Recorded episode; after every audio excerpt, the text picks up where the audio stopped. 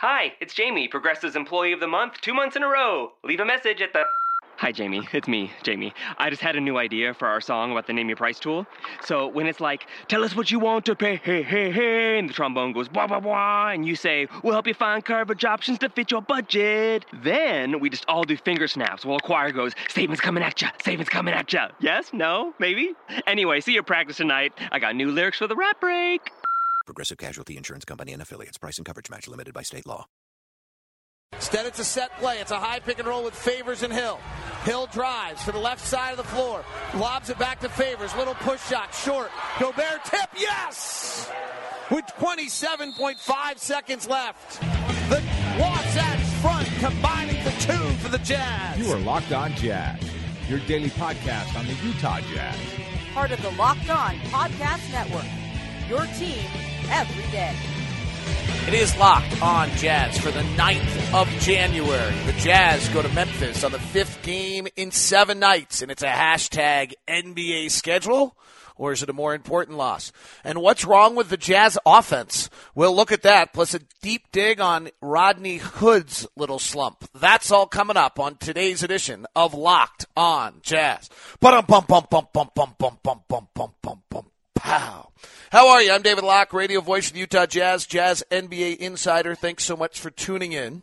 Uh, should have a good mid-season Eastern Conference reports coming out this week on uh, Locked On N B A for you, so stay tuned for that. Uh, should be a lot of fun on that end of things. And then uh, the Locked On Podcast Network on the N F L side has all of the latest coaching news uh, taking place for you. Uh, as well as the playoff. The Packers show is all fired up this morning. The Broncos show uh, getting into the coaching thing. So lots of good things for you on the Locked On Podcast Network. Uh, if you do not know, I'm David Locke. I'm the radio voice of the Utah Jazz, and I host this thing for you every Monday through Friday. We give you a little breakdown on what's going on with the Jazz and the rest of the N B A. You can subscribe on iTunes, as well as whatever your podcatcher is. You can also get it on the web at uh, twelve eighty The Zone or we are utah jazz dot com. Uh, Thanks so much for subscribing, and we do appreciate the uh, five-star uh, reviews that have been given out. Today's show is brought to you by Gemalto and SeatGeek. Glad to have them aboard. Dan Spence and Gemalto will help your company's data and important information stay safe, and SeatGeek will get you into games with the easiest mechanism possible with the promo code L O Jazz. You'll get twenty dollars back on your first purchase. Today's show, we'll look at the Jazz loss and a little bit of the road trip as well, since we didn't, uh, we haven't chatted since the Saturday game against Minnesota. So we'll chat about both those two ball games and the road trip as a whole. The Jazz offense is not very good recently. It's over the last fifteen games, it's ranked twenty-sixth in the league.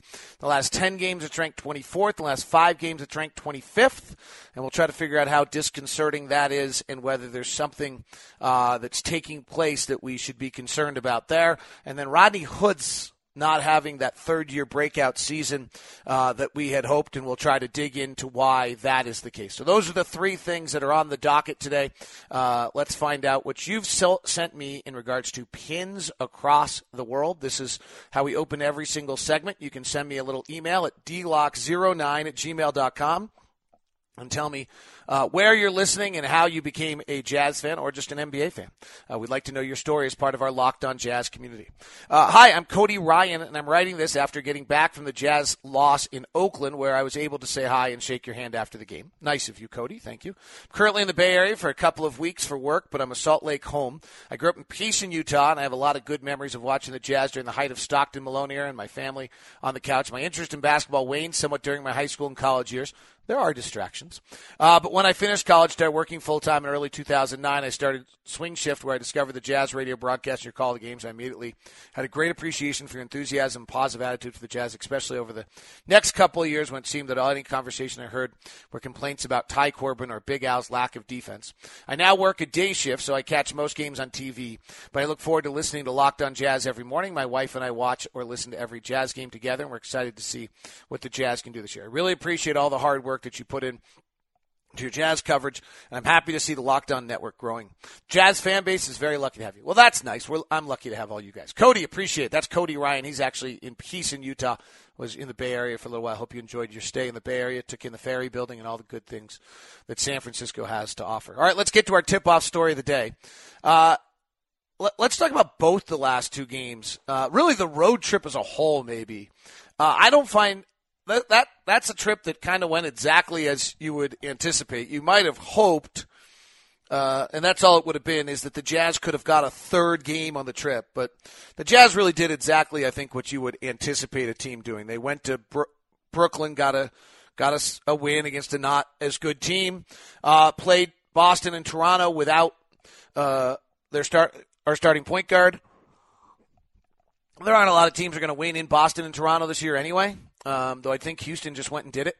Uh, Houston's pretty dang good. I mean, that's uh, Houston uh, with their group relatively healthy without Clint Capella and, and Rocking. And Toronto, by the way, had a brutal stretch there. Toronto played us and then went back out on the road and then played home again. It was almost like their ninth straight road game.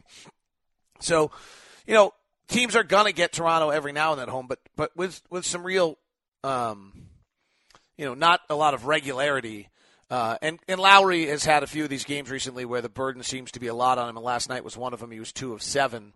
Uh, and James Harden is on another planet. So that's just maybe a little bit of a different uh, discussion. But, but, but, I mean, you look at those teams, they, they're good. And they're not going to lose at home a lot. And they got an all-star point guard against, we were playing a second, a backup point guard in Shelvin Mack. And we got torched. And at both points in that game, the point guard play got to the point where Quinn went without a point guard, and both times didn't work. Uh, not at, you know, one time more severely than the other. Then the Jazz went to Minnesota and pulled off a pretty remarkable win. Uh, Minnesota pulled off a pretty remarkable loss, too. And that's the game that really sides where the uh, where the road trip went. You know, that made the road trip okay. Two and three, it's okay. And three and two would have been great. Four and one would have been out of this world. Uh, I'm not, you know, I think the There's probably about three teams in the league that could go do this road trip at four and one, and we're not one, we're not those teams. And uh, they lose last night to Memphis. You know, part of getting behind in Minnesota and not playing very well and forcing yourself to use as much energy as you did late in the game to come back probably parlayed into the loss to Memphis uh, last night. Uh, and at N B A, Baxter Holmes at E S P N did a uh, piece early this year uh, on what they called scheduling losses. It was an interesting, um, it was an interesting piece, and I buy it. I mean, I, I live it, and so I can tell when you just feel like you've just been out there a little too long, or um, there's a back-to-back that's brutal. And so um, they they had this this piece they did last year on scheduling losses, and last night was the number one, I think, scheduling loss they had uh, for the Jazz all season. Um, that was the game that they had put out there. They had, you know, a list, a bunch of games that where you're going to end up having a scheduling loss. And uh, I think that the Jazz hit it. I don't remember if it made the the top ten uh, overall, but it, it was in there somewhere. Um, but, you know, I don't know if – I mean, I do know what I think of it. I, I think it's real, frankly. Uh, and they and I think we have another one coming up here. Uh, in the middle of January that they have down as a partic- it might particularly kind of brutal uh, road road sequence. But, you know, that's just a, you know, that that that's what the league is, and I, I thought that was part of last night. You had two even teams playing, uh, and and they uh, and we, you know, if we're off by a little bit, we lose. Now let's get into some of the details. Like, you score seventy-nine points, some, you know, is is something up. And Uh, one of the things that to me looks a little off right now is just if you kind of look at where the Jazz are offensively, that it doesn't feel right. Uh, and one of the things is we just don't have a lot of guys that can beat you one-on-one. Uh, and so Rod's just not getting by guys. Gordon can a little bit, but in his in his own unique way, excuse me, he's he's going by guys, and it's not in that, it's not, you know, just a, it's not a James Harden or Russell Westbrook beat. It's kind of a step back and pull back. And those are not the highest percentage shots in the world. And so you start to look at, well, all right, well, what happens when we run all this pick action and we're moving? What, what teams are doing is they're, they're switching the pick and rolls and getting mismatches, and the teams that are then in turn causing us um, a great deal of problems are those teams such as Memphis, who with Michael Green are able to switch one through four, and, and this is really uniform. I mean, they do this to a lot of teams, is they switch one through four, and therefore then we're not able to um, we're not able to handle it. La- last night's defensive rating, I'm pretty certain, was the worst we've had all season long. Uh, or offensive rating was the worst we've had all season long. But the league average is one hundred four. We haven't been really very good for a while. If you go back to the Mem- in Memphis last time, we had a ninety-four. Then we went to the Warriors, had a seventy-five. Then um, we finally, in our in our game after after the Warriors, our offensive rating was one oh six. Uh, I'm trying to find where that game against Sacramento, who's not a good defensive team. We were above average. Against Toronto, we dropped to one hundred. Against the Lakers, who are the worst defensive team in the league, we went back up to one eleven. Against Philly, who's one of the worst defensive teams, went to one oh eight. Then all of a sudden against Phoenix, who's not good defensively, we went one oh eight. Brooklyn, we were at one oh two.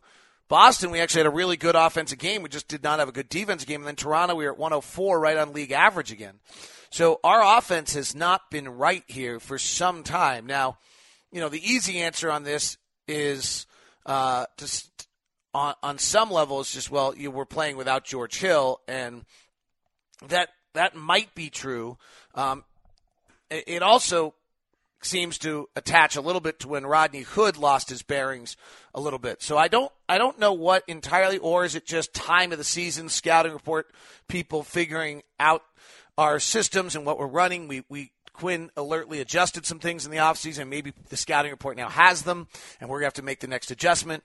Uh, it, it's an it's an interesting little situation because I, I think it's I think it's notable. I don't um, I, I'm not going to panic and say it means that this team's not any good or anything of that nature, but I do think it's it's notable. Um, some of it, by the way, digging really deep gets into of all kind of weird things, like we couldn't hit our corner three for a while. Um, that seems that seems like a you know weird, but yeah, for like an eight game stretch, we're shooting thirty-three percent instead of forty percent on corner threes. Well, that that suddenly ends up being you know three to six points a game. And frankly, if it's three points a game, just one th- corner three a game, the margin we're talking about in your ratings it make a huge difference, right? If you suddenly are getting another three in a ninety-possession game, you're getting four more points per one hundred possessions, and boom, then next thing you know, you're not ranked twenty-fifth uh, anymore in those stretches. The show today is brought to you by Gemalto. Gemalto is a global leader in digital security, bringing trust to the increasingly connected world. They So these are a ton of different technologies and services to business, governments, organizations, and they protect the identities and data, keep safe wherever they're found in personal devices, connected objects, network, cloud, and uh, and in between. Now, digging a little deeper on what Gemalto does and, and locally Dan Spence will do for you is that instead of trying to protect the breach from happening, it's conceding that the breach is going to happen. That's where we are at this point. The numbers are really overwhelming. Dan can explain to you that. So then what you have to do is, okay, the breach is going to happen. Now I better be protected for when the breach happens.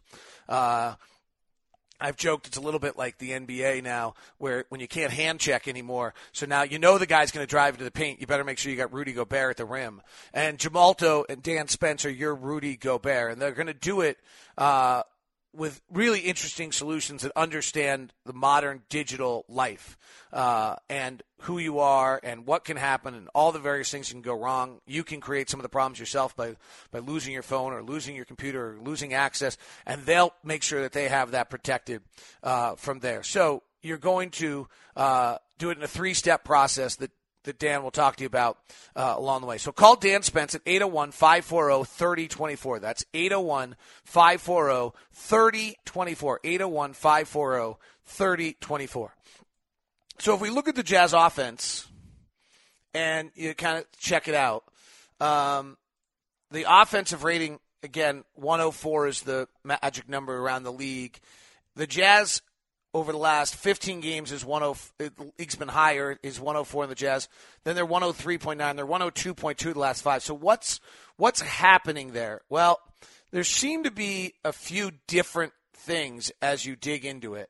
Uh, overall, just from a big picture aspect, um, they it's interesting. Their offensive rebounding has increased, which I always thought was the one thing that might happen. Their assist to turnover ratio went way out of whack, uh, and that probably has a lot to do with George Hill. Last fifteen games, they're twenty-ninth in the league at taking care of the ball, twenty-eighth in the last ten, twenty-fifth in the last five. So you're suddenly playing with backup point guards. Other guys have the burden, taking care of the ball more.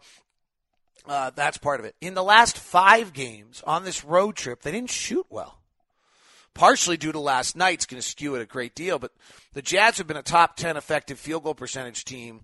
All of a sudden in the last five games is twenty-eighth in the league. Now that partially is because last night was so bad, but that's that's really part of what's happened is that now all of a sudden just for a little period of time here the ball's not going in the basket uh, quite the same way. Boston, as I said, they had a very, very Uh, good game.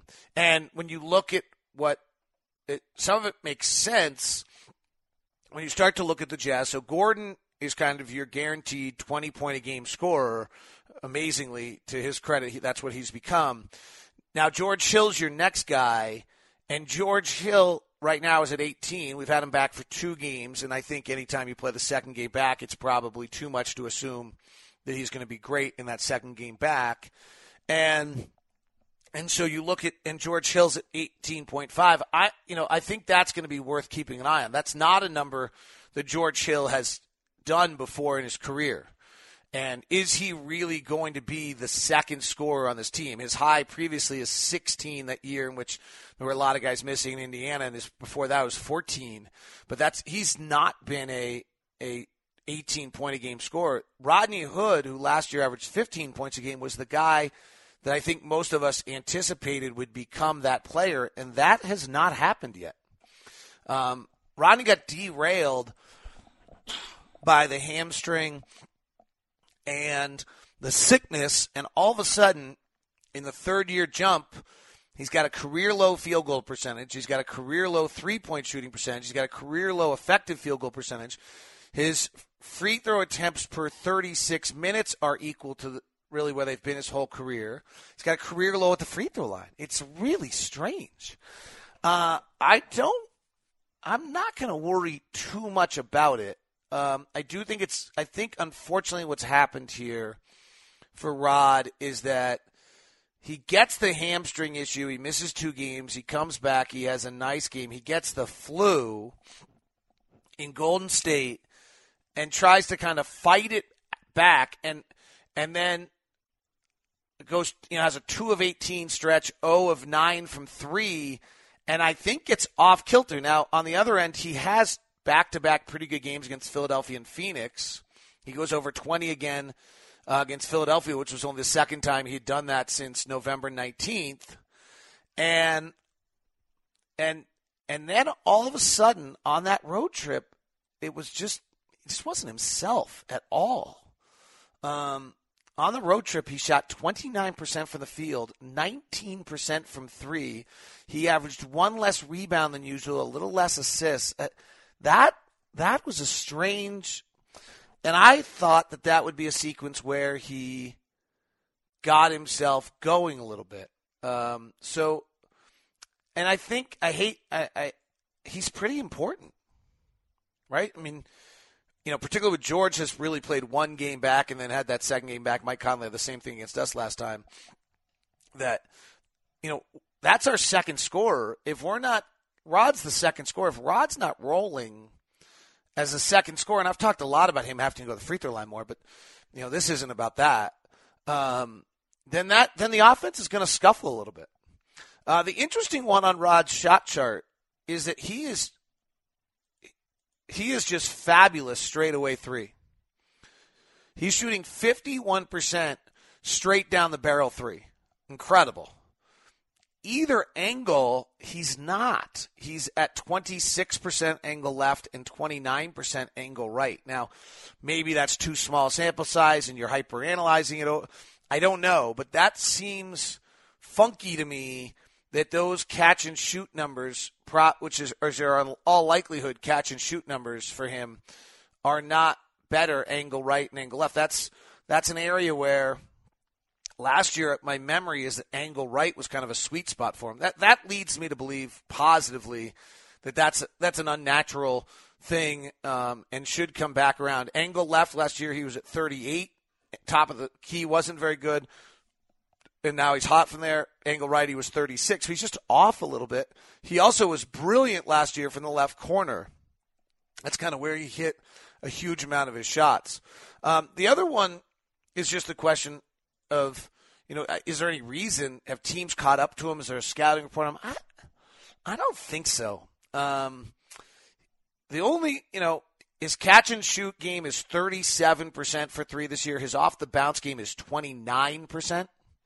So maybe the playing off the bounce into a three that he likes to do, he's doing it twice a night, is not as as solid as it was a year ago. Uh, might be some explanation, but it wasn't great a year ago either. It was thirty-two point five percent. Now it's down. So, I mean, he's just off by a little tiny bit right there. His catch and shoot uh, was thirty-eight percent last year. So there there aren't these huge differences here, which leads me to believe that it, it circles back around. The You know, the disconcerting things you start looking since the illness in the last ten games, he's shooting eleven percent on those pull-ups and thirty-two percent on the catch-and-shoots. And so those numbers are – that's a considerable slip, and that eleven percent is is not great. Um, and Quinn's really trying to get him going. You can see it that he's going. The other one was that a year ago, uh, early in the year on Rod, he had a – he had a – stretch where he really was just an open shooter, uh, where if anybody was close to him, if you go back to last year, uh, then he really struggled to make some shots. And that has happened again, that unless he's he's really, really wide open, um, the numbers skew. And that's natural, right? But he had kind of crossed into this really cool territory of being able to make some contested shots. Um, and, and that's changed a little bit Uh, as of late. But it's, you know, over the last fifteen games, twenty games, whatever number you want to take, he's just, it's not the, it's not the Rod that, that we've known uh, in the past. And, and that's probably to some extent what's happened a bit with this offense right now, just because of how vitally important he is in regards to where the offense is coming from. Derek's not a guy right now that I think you can go give the ball to and get points. George probably is a little bit, but they're just, again, the offense The offense is, is an egalitarian offense because there aren't a lot of guys that are going to be one-dimensional guys, that, and so you're going to move everybody together and uh, find these opportunities and keep the ball moving, and hopefully somebody uh, opens it up for you. All right, that is my those are my thoughts on uh, all of that. If you're going to head to a sporting event, a theater show, concert, or an N F L game, whatever, then the way to do it now is SeatGeek. You go pick up your phone, your smartphone, and just go to the App Store and download the SeatGeek app. It is absolutely terrific. What SeatGeek has done is taken the ticket buying experience, put it on your digital phone, and made everything easier. So number one uh, thing it does is it compiles all of the tickets from all the different places around the area, so you don't have to go search multiple sites. Two, you don't know the arena. Maybe you're on the road, you're going to a game, you don't know the arena great, you don't know where the good tickets are. It gives every ticket a ticket score. So you can then zero in on your mind, well, I want to be lower bowl, and I want to be between the end lines. Okay, then you look in there, which has the best ticket score, and you grab that ticket. So now you know that you're getting a look at all the tickets available. You're getting the best purchase, and then it's secure on your phone as well. So that's why SeatGeek is revolutionizing what's going on uh, but with the ticket world and how it's making things better for you and how easy it is to use. So just do that. Then when you get the SeatGeek app, you just go to the uh, settings tab and enter in the promo code LOJazz. After your first purchase, they'll send you a twenty dollars rebate. It's cool. It's a really it's a nice little system there for you. So it's great.